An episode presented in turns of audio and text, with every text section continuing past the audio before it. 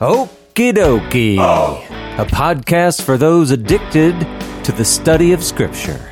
Welcome, fellow addicts. This is your safe place to OD. Samuel! Here I am. What are we going to talk about today? Today we're continuing our journey through the gospel narrative. This is Gospels part 27. In the previous episode, we saw where Jesus started off sort of like a legal defense of why he is not letting his own testimony be the only thing um, to show his credibility as the Messiah and the Son of God. And he lays out four different witnesses that attest to who he is and who the scriptures have borne witness to. The first witness was John the Baptist. Second witness was his his works that essentially they come from God. Uh, the third witness was God Himself, and the fourth witness was the Torah.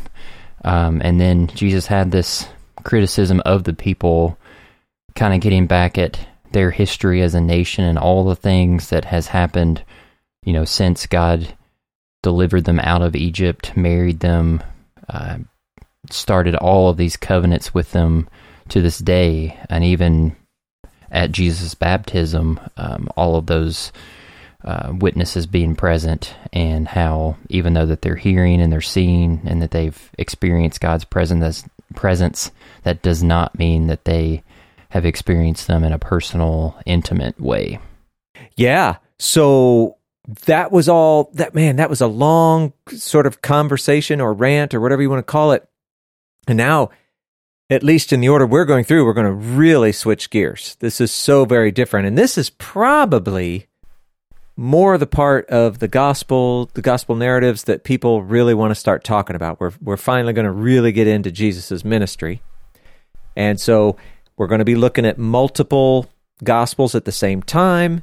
And uh, we're going to be kind of skipping around a little bit, possibly, you know, taking things out of their written order, all of that stuff. So, got to pay attention to keep up.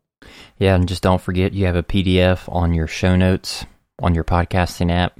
It's a really good tool to help you follow along. Yeah, especially when we do this stuff. Yeah. All right, you ready? Let's do it. Let's do it. So, the first little section we're going to look at is in the book of Luke, chapter 3, and it's verses 19 and 20. It says this But Herod the Tetrarch, who had been reproved by him for Herodias, his brother's wife, and for all the evil things that Herod had done, added this to them all that he locked up John in prison. Okay, so number one, when it says who had been reproved by him, him is John the Baptist also, just so you know. But what do we got going on here? So, number one, you hear that name Herod. And, okay, for sure, we've already looked at a bunch of the story where we had Herod the Great. He was the one that killed all the babies in Bethlehem and that kind of thing. Uh, he died back in 4 BC. We talked a lot about him. That's not who we're talking about here. If you'll remember, pretty sure we covered this also, his territory got divided up on his death to be ruled by his three sons. There was Antipas, Archelaus, and Philip.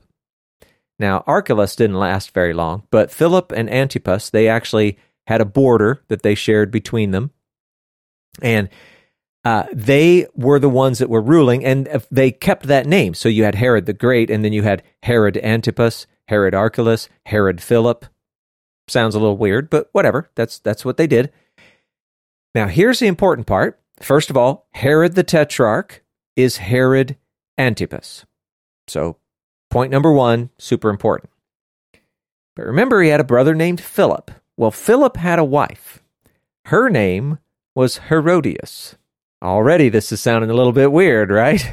because yeah. he's getting busted by John because when I say he, Antipas is getting busted by John because he took Herodias for his wife. It was his brother's wife, and he took her, and she became his wife.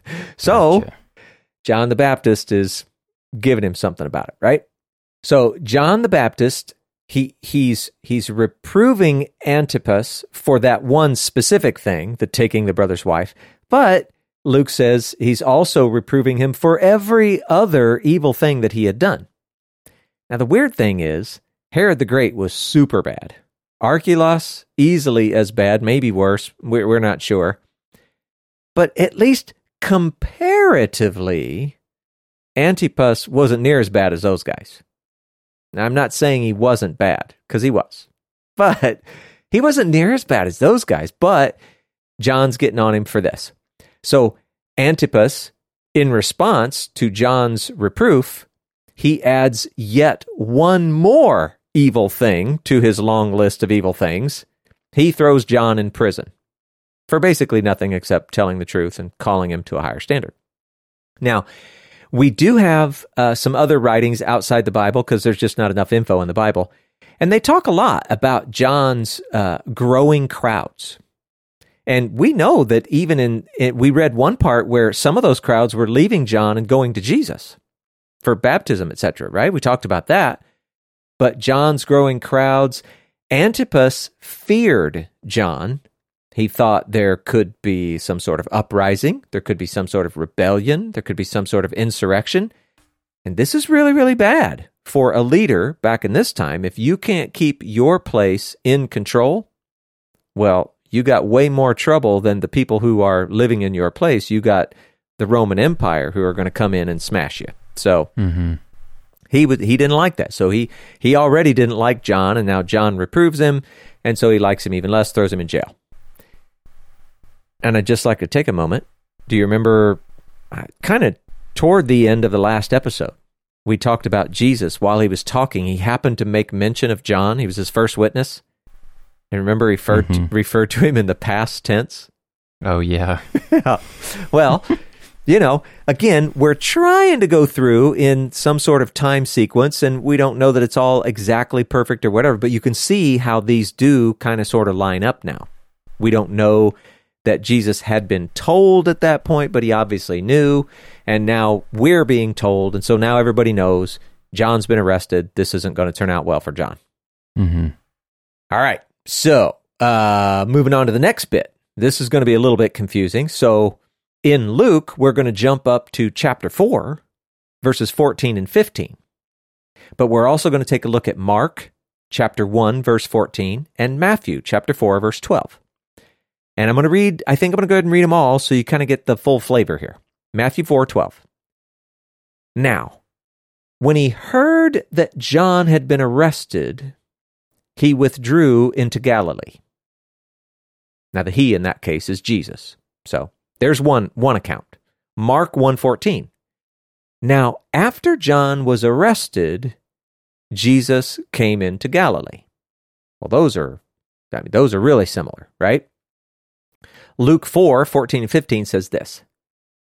And Jesus returned in the power of the Spirit to Galilee and a report about him went out through all the surrounding country. And he taught in their synagogues, being glorified by all. And that kind of reminds us of that previous conversation. Jesus said he Mhm. didn't receive glory, didn't accept Yeah, glory. no.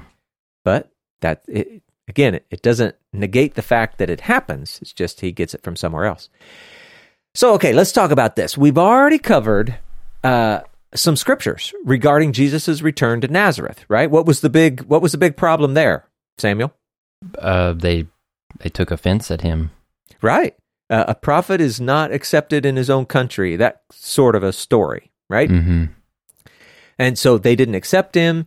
Uh, they uh, talked. We had that big conversation about he could do no uh, mighty works or whatever. Mm-hmm. Uh, so all of that that we've already talked about that. This is all very much related to that. This you know you can kind of imagine it as that time that immediately follows all of that. And so Jesus is going to the villages around Nazareth, and he's ultimately going to end up in Capernaum. So, you know, it's kind of important. We get there. And now this text adds, you know, that all important new piece of information that John the Baptist had been arrested. And this represents uh, another pivotal moment.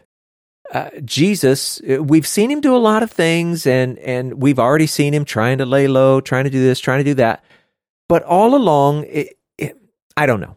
Once you've read the story and you go back, you can si- you can kind of see in the stories. There's this sense in which Jesus is he's hesitant or he's holding back or you know something of that nature. Well, no more. Jesus appears from this point forward to take a more prominent role because John has left the scene.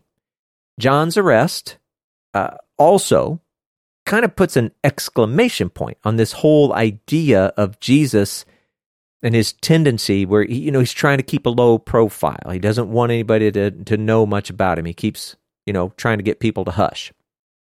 And now you see why. Look what happened to John. Yeah, it adds a dynamic nature to Jesus's ministry and the things that he needed to do, had to do in order to Yeah. make his plan go through until the end. Um, I don't know. It just a lot of people probably think that since he was God, he came from God. That I mean, and it's true that nothing can thwart God, but Right. I don't know. It just it shows the seriousness of timing for Jesus, and you know, it seems to indicate that there could have been an actual possibility that if he didn't take care like this, that he could have ended up in a similar situation that John the Baptist could have. Yeah. And and because we already have the way it worked out in history, we would look back to it and we think, yeah, he could have been arrested or killed, you know, too soon. Whatever that means. Right? Mhm. And, and- but but whether or not that would really happen, would God allow it to happen, whatever, the point is putting yourself in the story, seeing Jesus living in this time and in this culture and, and the, the troubles that he faced and seeing him trying to maneuver through. It's it's a good image to have in your head so that you have a more complete view of what it was like for Jesus to come and do what he did Mm-hmm. for us. So now the thing that's kind of weird here, um, you know, we've already we've gone through the story, talked about time in Nazareth, etc. Um, Ma- Matthew and Mark they don't really address it at all. They're just like, yeah, you know, after he's arrested, he goes to Galilee. But Luke adds this kind of interesting little extra bit where he says that Jesus returns in the power of the Spirit. Well, what exactly does he mean by that? He also says that word was spreading about him. And what I'm going to suggest is, you know, remembering exactly what did happen in Nazareth. He did have the Spirit with him, and yet a lot of those mighty works weren't being done. So we weren't experiencing the power of the Spirit because of unbelief. And so here, Luke talks about it and very easily could be applied to all of the vill- villages around Nazareth, where he says Jesus returns in the power of the Spirit. And so it suggests that he really did find more belief after leaving Nazareth. And he really did do more mighty works. So I think that helps us kind of complete the picture a little bit. And then Luke also adds that Jesus was teaching in the synagogues and that the people were, let's just say, loving it. Now, this is important. Uh, it's an often, I think, an often overlooked image of Jesus's life and ministry. He didn't do all of his teaching walking along the seashore or out in the field or up on a mountain or wherever. He did do those things. But we need to also see him in the synagogues.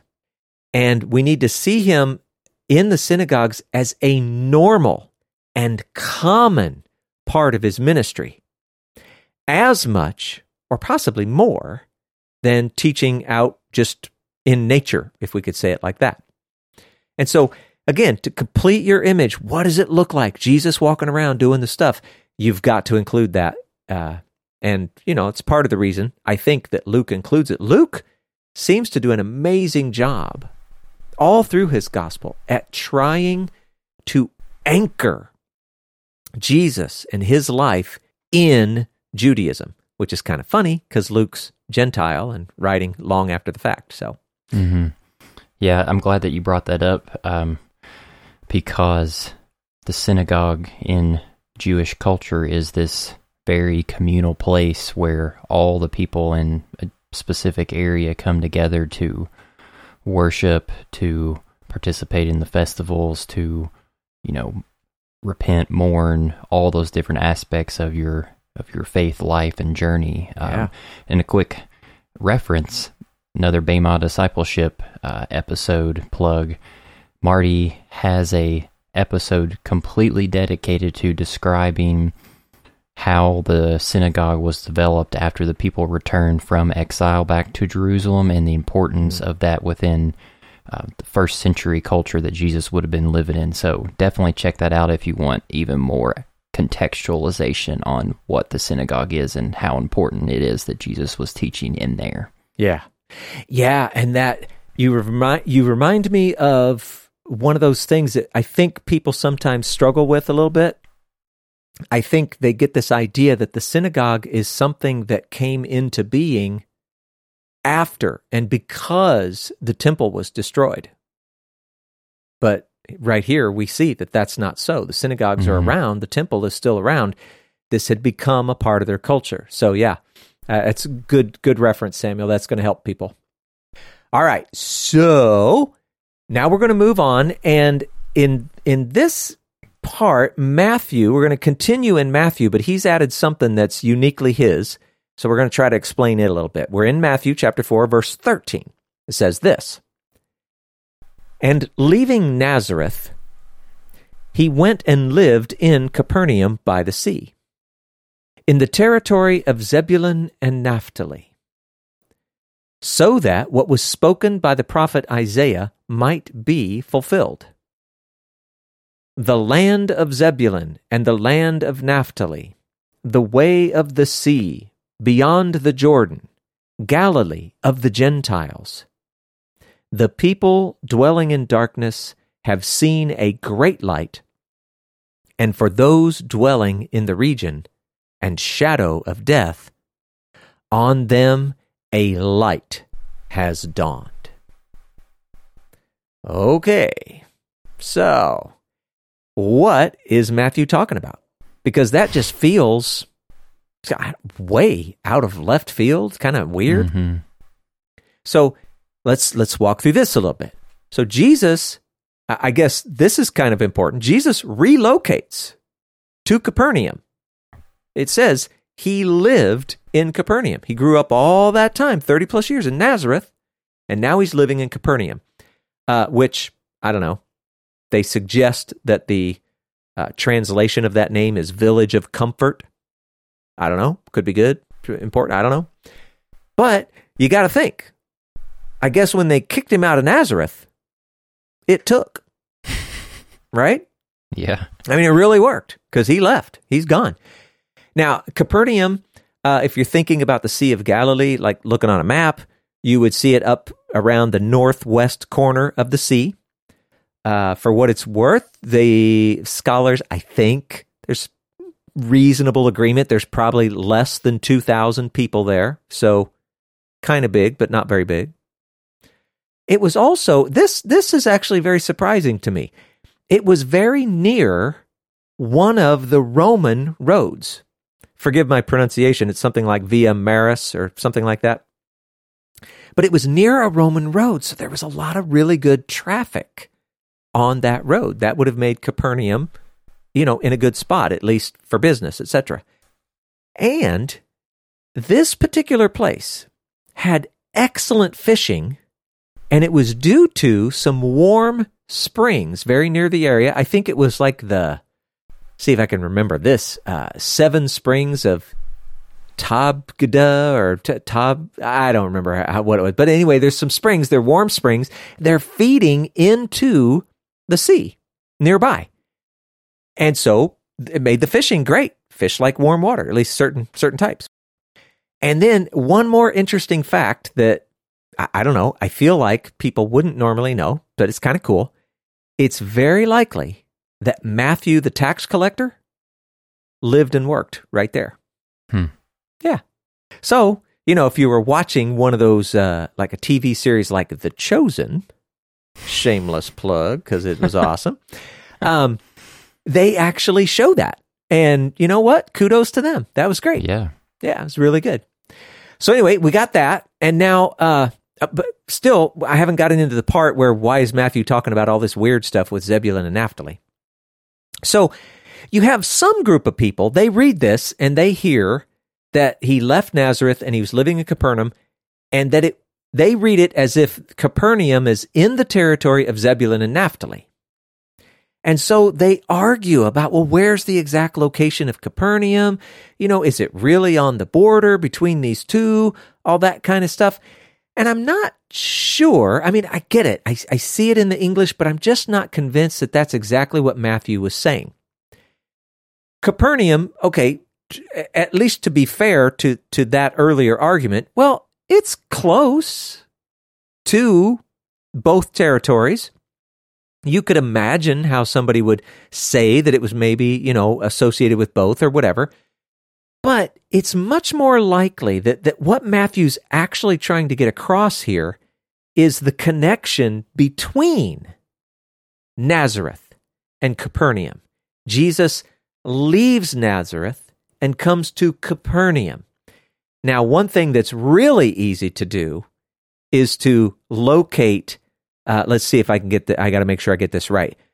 Nazareth is the one that was actually within the territory of Zebulun, and Capernaum was within Naphtali. And so Matthew isn't so much saying that Capernaum rides between the two, but more like in the relationship of those two places, Nazareth is one and Capernaum is the other. And so that's how Matthew's drawing in this prophecy of Isaiah. So that's kind of important. Mm-hmm. Another thing that's probably important, and this is again along the ideas of trying to you to trying to get you to get a clear picture of what's happening. So historically, uh, let's try and do a quick summary. You know that uh, Israel was in their land. Uh, they get uh, attacked, overrun at times by different places. Ultimately, they go into exile. So the first big, big trouble was with Assyria. Then later, they're actually taken from their home by Babylon, and then they go back, and that's something that happens through Persia. Okay. Mm-hmm. So having that as a background, first of all, this original prophecy, the one that, you know, when Isaiah himself is speaking right here, this is speaking of the time of Assyria. So this is before they really go into exile in Babylon, but it's when they're being attacked by, you know, someone on the outside, and the northern kingdom is pretty much going to just get wiped out. So this great light that was spoken of, if we're if we're trying to figure out what was it talking about in the original, well, this was a child that was to be born, and you know, we don't know for sure, but there's a, a good number who associate this with Hezekiah. And we've seen this before, where Jesus and the virgin birth got associated with Hezekiah and all of that. So this is a continuation of that. Now, if you continue reading back in Isaiah, for example, and you know what, Samuel, I'm actually going to have you read a little bit of it. Um, in Isaiah chapter 9, let's go to verse 6. Mm-hmm. Read us that. For to us a child is born, to us a son is given, and the government shall be upon his shoulder, and his name shall be called Wonderful Counselor, Mighty God, Everlasting Father, Prince of Peace. Wow. That, what? All that for Hezekiah? well, right. Right. And and so they were looking for how does this get worked out in our time? Who you know, who's talking about what? But look at some of that. I mean, they're talking about this child and saying that he will actually be called mighty God and everlasting Father. Isn't that crazy? mm-hmm. So anyway, part of the reason that this uh, is important is because over time in Judaism, before Jesus was on the scene, that particular prophecy, the whole thing, not just this little bit, had come to be associated with Messiah.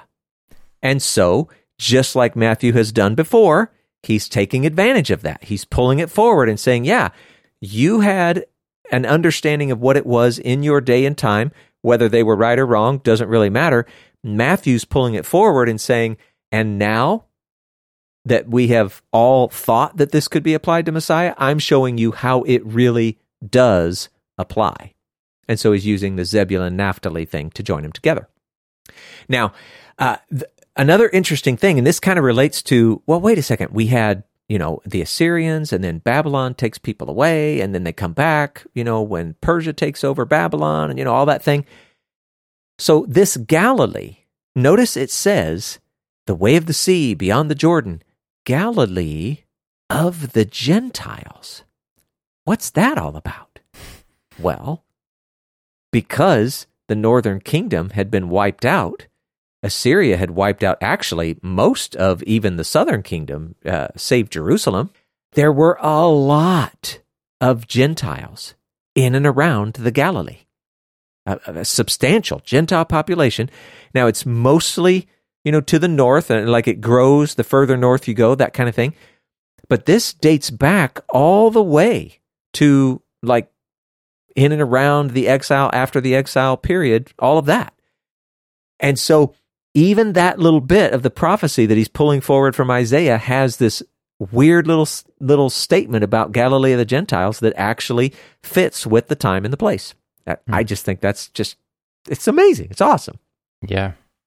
And then the final little bit in Matthew's telling, of course, Jesus is now the great light. The people dwelling in darkness have seen a great light, and he is also the light that has dawned uh, dwelling in the region's shadow of death, and on them the light has dawned.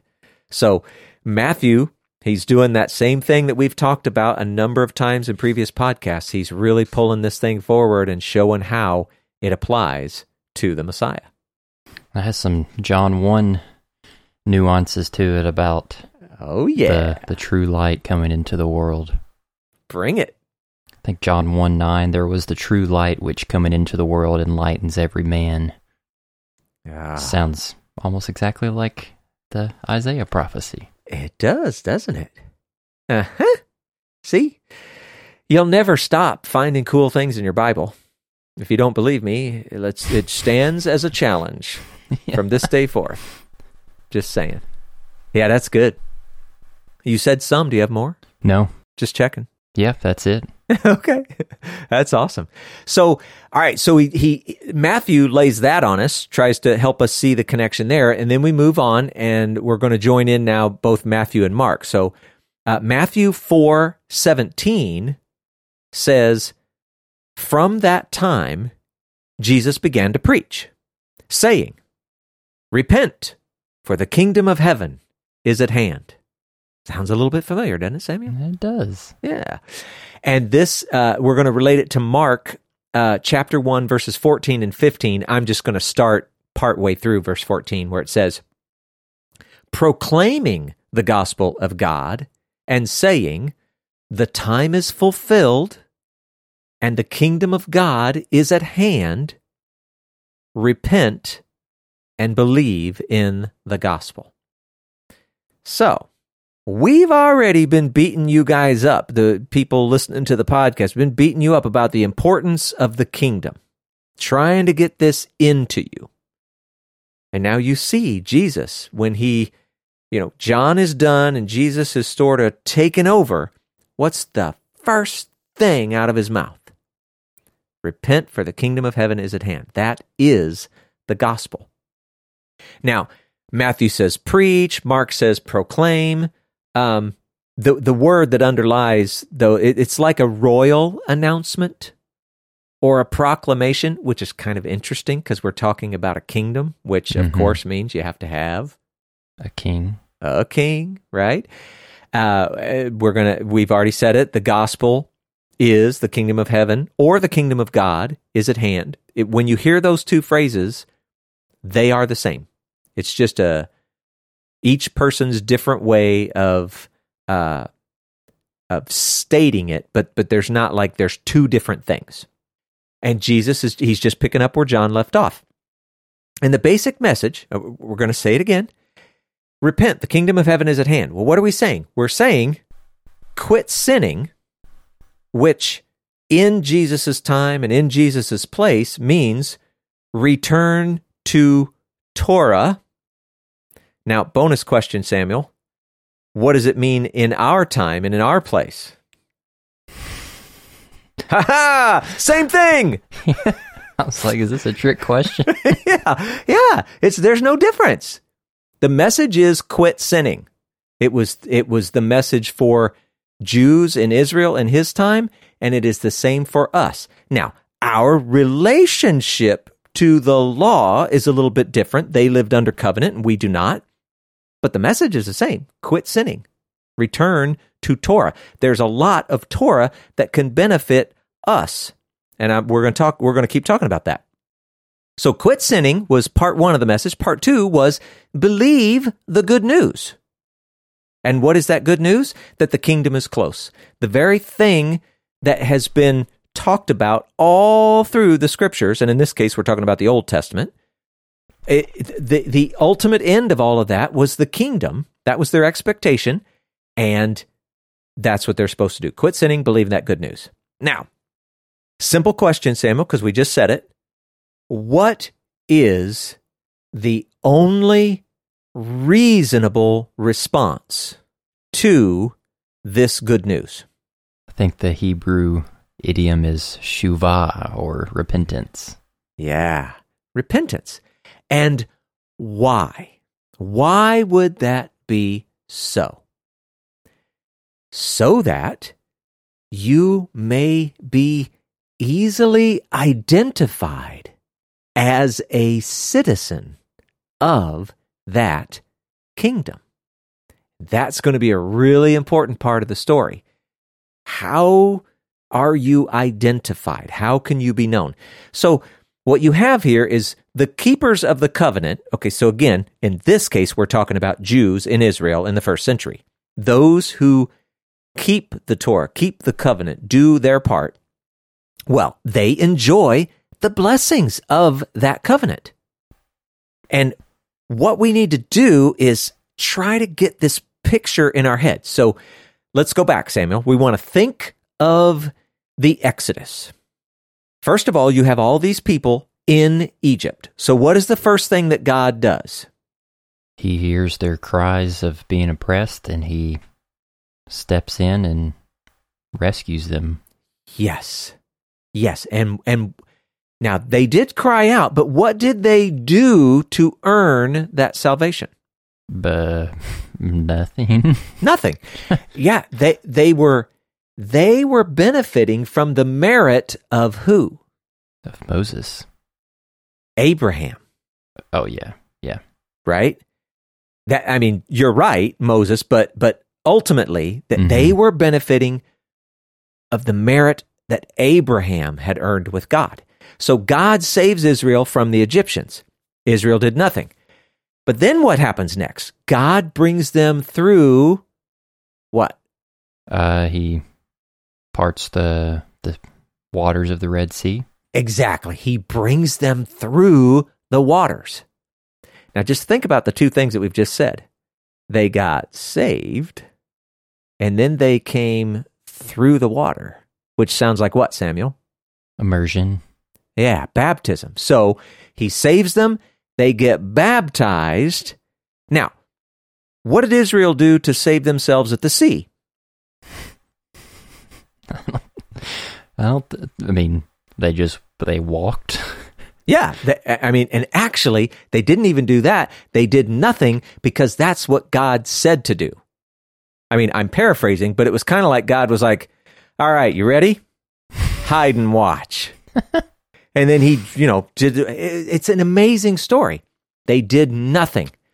So only after they've been saved for doing nothing and been baptized, nothing, then, then God desires to dwell among them. And so he brings them to Sinai and he gives them his loving instructions to make it possible so that they can dwell together. We too can follow his loving instructions after being saved and baptized so that we can dwell together. We can have that intimate relationship, that nearness, if you will. And so we've, we've got to see that picture. All of this together, the same way that it happened in the Exodus story in the nation of Israel, that is the picture for all humans in the grand or the greater work of salvation. That's how we fit in. So, this idea of repentance, we can't ignore that. It's for us too. The works that we do, they don't save us. It came after. Right? Baptism, no, that's after. We do it because they're loving instructions and we want to be in relationship with a loving father. Yeah, I feel like another way of saying everything that you just laid out is repentance is creating a space within our own lives for God to fill it. And we see that all the way back after the Exodus when God instructs them on how to build the tabernacle. He says, like, you create this space for me and I'll fill it. And then it happened later with the temple. And now, you know, in the Messianic age, it's like you as a born again human are to be a symbol of a temple where God will fill through your life. Yeah, yeah. And that same picture goes all the way back to Eden. Mm-hmm. All of creation, God created a space and filled it with humans, and then he wanted to dwell with them. But then sin comes. God is like, eh, you know what? I'm out of here. I can't live in the midst of all this stuff. And and so then later, it's like, yeah, now I created a space for you. Now you create a space for me, and mm-hmm. that is the tabernacle, the temple. Yeah, such a great image. I love it. All right. So, all of that because Jesus said, Repent, for the kingdom of heaven is at hand. but it's important because we get this gospel message in our brains from modern whatever, and it's messed up. Mm-hmm. And we oh, need to see this. And I was going to, I meant to say right before you move on, uh, the way that we've lined this up chronologically with the gospel narrative, narrative, it's so cool to see how just before this verse about us learning that John had been arrested, and we know previously that John's message was repent for the kingdom of heaven is at hand, and how you had said that like Jesus's role is now more emph- emphasized than it was when John was in the picture, and I just think yes. it's really cool how it's almost like Jesus is taking the baton from John and repeating the same thing that was initiated by him.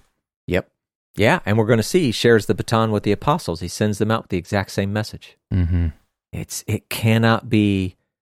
Uh, uh, we just we underestimate it. it it's yeah. important. It's important. All right. So th- this next bit's kind of interesting. Uh, number one, uh, let's take a look at. Uh, we're going to look at Matthew four eighteen and Mark one sixteen, and let's look at those together first because it's really short compared to what we're going to look at in Luke. So Matthew 4:18.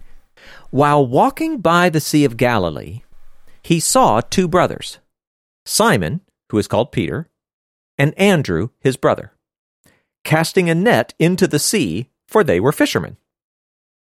And Mark's, very similar, says, Passing alongside the Sea of Galilee, he saw Simon and Andrew, the brother of Simon, casting a net into the sea, for they were fishermen.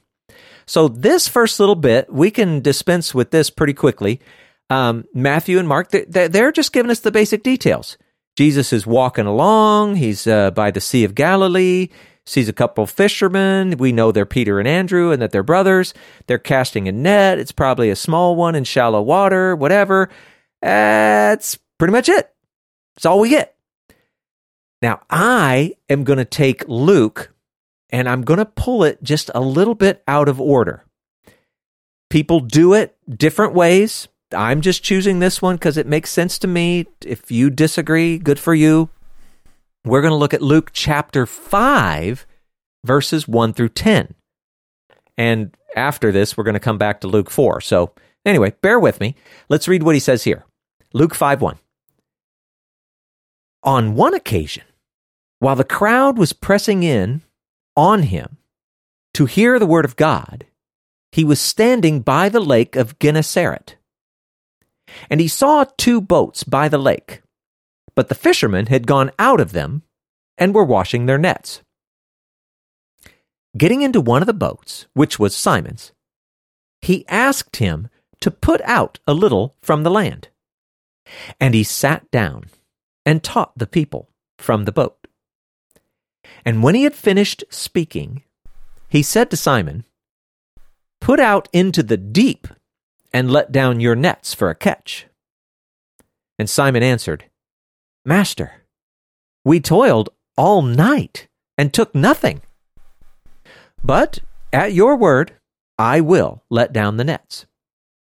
And when they had done this, they enclosed a large number of fish, and their nets were breaking. And they signaled to their partners in the other boat to come and help them. And they came and filled both the boats so that they began to sink. But when Simon Peter saw it, he fell down at Jesus' knees, saying, Depart from me, for I am a sinful man, O Lord. For he and all who were with him were astonished at the catch of fish that they had taken. And so also were James and John, sons of Zebedee, who were partners with Simon. I'm going to cut it right there. So, wow, so much. It's, I mean, it kind of feels like a long story, at least the way we normally go through the text. So let's start working our way through this. Number one, Lake of Gennesaret. The heck is that? Yeah. Well, uh, sorry to say, that's the Sea of Galilee. Hmm. I don't know. I don't know why we have to have two names, but uh, Gennesaret. Uh, uh, what was it? Gennesar? Genne- something. There's a little town around there. Uh, it's kind of close to Capernaum, and so uh, that may be uh, the name that they use, just because it makes more sense for their town. I don't know, but anyway, it's the Sea of Galilee. So we got that out of the way. Now, Luke here, though, compared to Mar- Matthew and Mark, he's offering a very different view. We got Jesus at the sea. Uh, and again, we're taking Luke a little bit out of order, but don't worry about it. Um, we're not trying to get time order perfection. Uh, there's a crowd that's pressing in around Jesus. They want to hear his message. They believe it to be a message from God. Apparently, they believe it a little easier than, you know, some of the Jewish leaders did. But Jesus definitely did okay, I'm going to reiterate a point. He definitely did a lot of teaching in the synagogues, but this is one of those really unique and cool things about Jesus. He also did a lot of teaching just out in nature, kind of, you know, any old where. Now, it's not to say that no one ever did it ever in Judaism or in his time, but this, this was very uniquely Jesus. He did a lot of teaching like this. So that's another thing to add to your mental image. He's a little outside the box when he's teaching outside. So, anyway, Jesus sees a couple of boats, uh, you know, eventually. And, you know, he tells us that one of those is Simon's. And now Luke, it's kind of funny, he just kind of leaves Andrew out. Uh, uh, the other two gospels told us that, you know, he was there or, or whatever. So he sees one of the boats, it's Simon's. The other one belongs to James and John, the sons of Zebedee. Now, uh, you know, there's a people have tried to figure out. Well, why why is he leaving Andrew out? Well, one of the popular ideas is that Luke he he was he was trying to focus on the more influential disciples. So Peter, James, and John. And I mean, you know, there's something reasonable about that. But it's still, I mean, it just comes off kind of weird that he keeps leaving Andrew out. But anyway, they're all fishing partners. So, so Simon and Andrew and their boat, James and John, and I guess Zebedee, their boat, they're all fishing partners. And they've, they're all done fishing for the day and they're trying to wash out their nets. So, so they're, they're out of their boats. They're not even in their boats anymore. And, uh, I guess we should say we've already met some of these guys in John's gospel. Do you remember which ones, Samuel? I don't. Okay, it's Simon and Andrew. Okay. All right. We also had like Philip and Nathaniel and whatever, mm-hmm. but we haven't really seen James and John. Well, we speculated about John. But anyway, so we know that at least some of these guys and Jesus have spent time together. Uh, but this story, and it kind of depends on how you read it, but you you could read this story and think that this was kind of like the first time they'd ever met. And in fact, that's what a lot of people do. That's we've been talking about the fact that you know, you get this image of Jesus showing up and calling them, and it's almost like they can't resist and they just follow him or whatever. Well, Simon and Andrew, they'd already been around him. They they they knew uh they, they, they had some history. They'd seen some some miracles, all kinds of stuff. They were just back doing their job. And so Jesus, now remember, they're out of the boat, they're washing their nets, all that. Jesus climbs into one of the boats. It's Simon's. And he asks Simon to put out away from the shore, but not too far, just a little bit. Simon's thinking and, and his response, I mean, it has to be a little bit influenced by the fact that he already knew this guy, right? He'd, he'd already spent some time with him.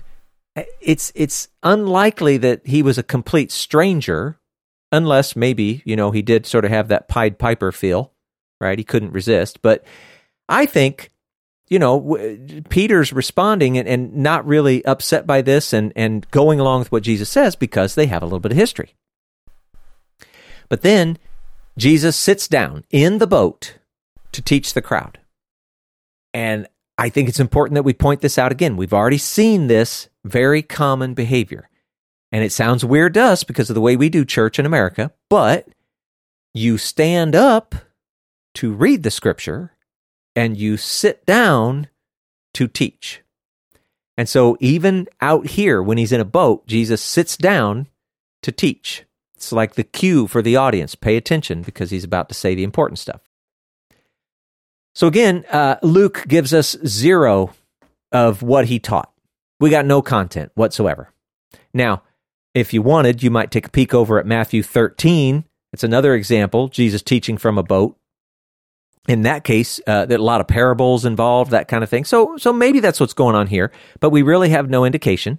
All we know is he was teaching.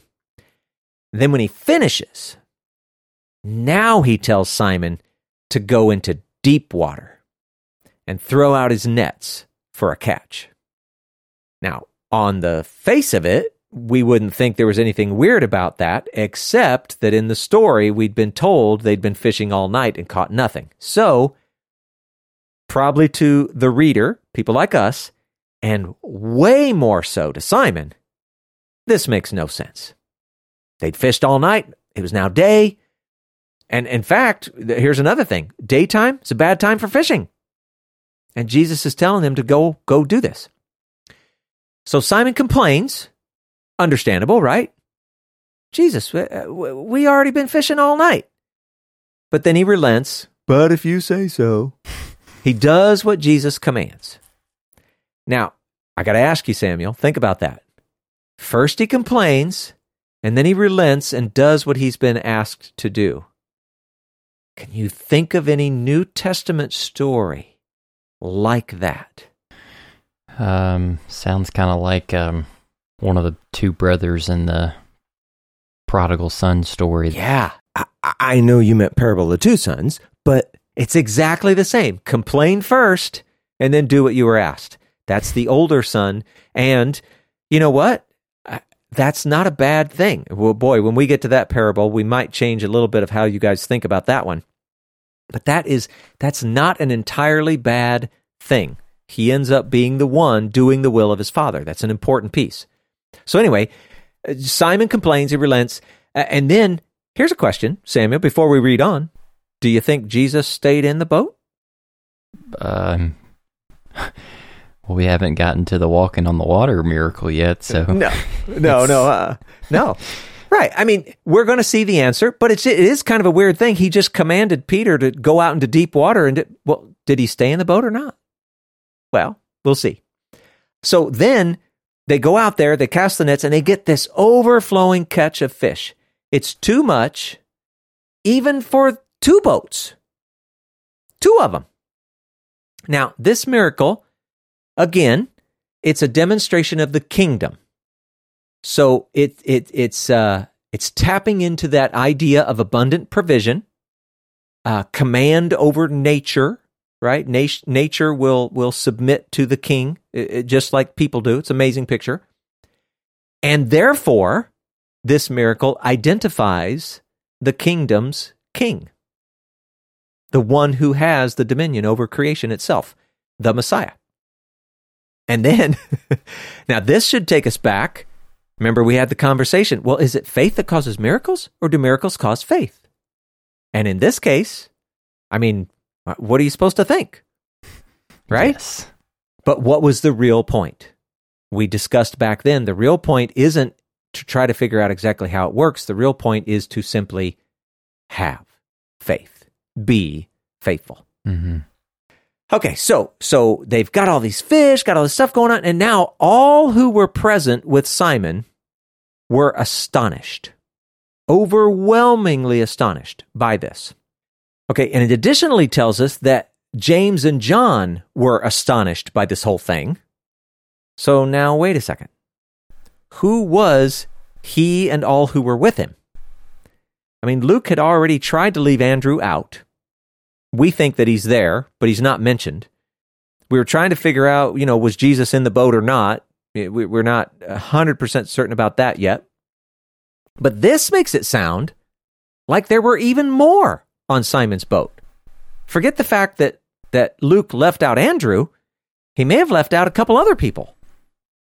I mean, the, the crowd wasn't with him, right? They were back on the shore. Teaching was over. They may have left. They're out in the deep. So who was in the boat with him?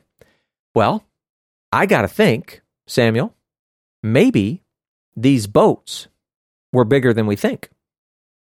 Maybe the fishing crews were bigger than we think. Well, there was kind of a cool discovery. At the Sea of Galilee, one time the water level like goes way down. I don't know what the, the circumstances were, whatever. Probably was dry, right? Mm-hmm. The, water levels goes down, and they find a first century fishing boat in the mud in the Sea of Galilee. Dang. How cool is that? Mm-hmm. Now, this boat, I, I I'm surprised by it. You tell me what you think. This boat was 27 feet long and seven and a half feet wide. That's pretty long. I mean, I've been in a 15 or a 16 foot canoe and it feels big. So to think about almost doubling that is, that's a big boat. Yeah. Even if you had five guys in the boat, you'd have five feet in between you. Mm-hmm. About, you know what I'm saying? That's that's that's a big boat. And by the way, imagine two of those filled with fish. That's a lot of fish, Mm-hmm. right? And so uh, let's keep going with this. The nets must have been big too, right? Now, I don't know what you've seen, you know, TV, movie, that kind of stuff. These were most probably something called trammel nets. Now, I'm not going to act like I know a lot about them, but I know this. They could actually be joined together, and they were usually hundreds of feet in length. They had like multiple multiple parts to them. Like one of them had really big netting, so the fish got through easily, and then inside it was you know much tighter netting, so it would kind of trap the fish in or whatever. Interesting sort of story. But the point is, these nets had to be humongous too. So anyway, kind of cool. So Simon, he sees all of this happening. We got these big boats. We've got people on them, maybe more than two per boat now. Jesus may or may not be there. He sees all of this stuff and he recognizes or acknowledges, whatever word you want to put in there, he gets it. I am in the presence of the Messiah. And then he asks Jesus to depart. Now, was Jesus in the boat? I think so. yeah. So he's there. He he asks him to depart because he knows that he is not worthy to be in the presence of God's Messiah because he knows that he is a sinful man. And so we've already heard stories that the disciples, they, they've already seen Jesus performing miracles. We've already heard it stated that these disciples believed. Remember that?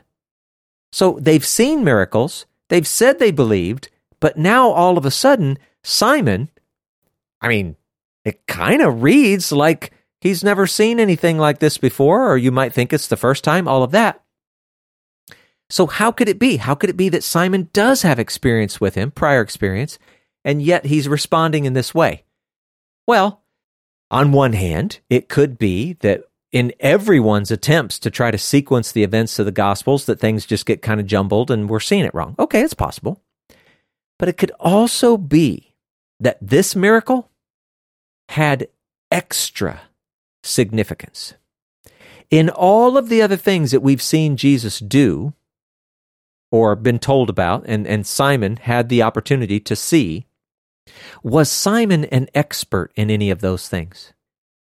Was Simon the guy who knew everything about how it worked, inside and out? He knew where the fish were and when they would be there and how to use the nets and how to use the boat and why the warm water helped and blah, blah, blah, on and on and on and on. Simon knew everything about this. It was his life. And Jesus does a miracle right there in that space that Simon can't comprehend. And so this miracle has extra significance for him. Yeah, it's cool to see, you know, five big stone jars turned into wine, water to wine. But the very thing that you do for a living, the thing you know better than anything else, is kind of a big deal. Mm-hmm. So, I don't know. The whole story, I think, is it's just amazing. It's awesome to try to put yourself in it in the middle of the TV show, watching it happen, right? And just a little side note uh, for whatever reason, I think there's a, a number of people who try to make this event that we're reading here in Luke as the same event that's happening in John chapter 21. And I know in the Gospels, they put some things out of sequence and that kind of stuff, but I think these are just two completely separate events. There's a lot mm-hmm. of reasons for that. We can talk about that another time. Yeah. So many great things that you said. Um, and just to reiterate some things you said, maybe add some things that can help this story. Um, I think that there's a difference between when you witness a miracle. It's, I don't want to say from afar, but the way that Simon and Andrew and all those other guys, if they were present at something like the water turned into wine. That's a very different type of emotional and psychological experience than like what you said whenever it directly affects your occupation, your family's provision, well-being, uh, and it's not like I have personal experience on experiencing miracles, but it just it seems like the magnitude of how that would affect you dr- drastically would be increased uh, when when it hits you on a personal level like that. Uh, and then just to add on why it would be even more of a big deal to to Simon Peter is that um, I'm not saying that Jesus didn't have experience with fishing, but we know based on what his father did that he probably would have been more accustomed to doing things carpentry wise uh, than fishing for a career. Yeah, wood and stone. Yeah, yeah, yeah. And for, I mean, and I'm sure if we're going with the assumption that Simon knew about Jesus at this moment, that he would have recognized him as a rabbi, as a teacher of the law of Moses. And for this guy that is not accustomed to the trade of fishing, it probably seems kind of crazy. It's like, why is this guy who's, you know, teaching in the synagogues telling me how to do my job? And especially con- uh, on the context level, it's it's so important that the text tells you that they had been fishing all night because those trammel nets. Um, the reason that they did fishing with trammel nets at night is because those nets had three separate layers, and at night when they when they drop them into the water, uh, it's it's harder for the fish to see that you've put the net down there than in the daytime because Right. they they swim into the nets and like the screen or the mesh is like uh, wide enough on the first layer that they can pass through it, but then they get into the deeper inner layers and the mesh is more tightly wound and that's what gets them tangled up and you know stopped in their tracks to where they can pull them up and retrieve them so it, it would seem even more outlandish for this rabbi to say yeah it's daytime like cast it out again see what happens and simon would be like wait do you not even know how trammel nets work like that's why we just spent all night doing it so Yeah. I don't know. I just wanted to throw those contextual things because when I heard it for the first time, I was like, wow, that's a really cool element to the story that I have never heard before that I think just makes it that much cooler. It would be as if Jesus showed up and our podcast was suddenly great. Just kidding. We like it the way it is.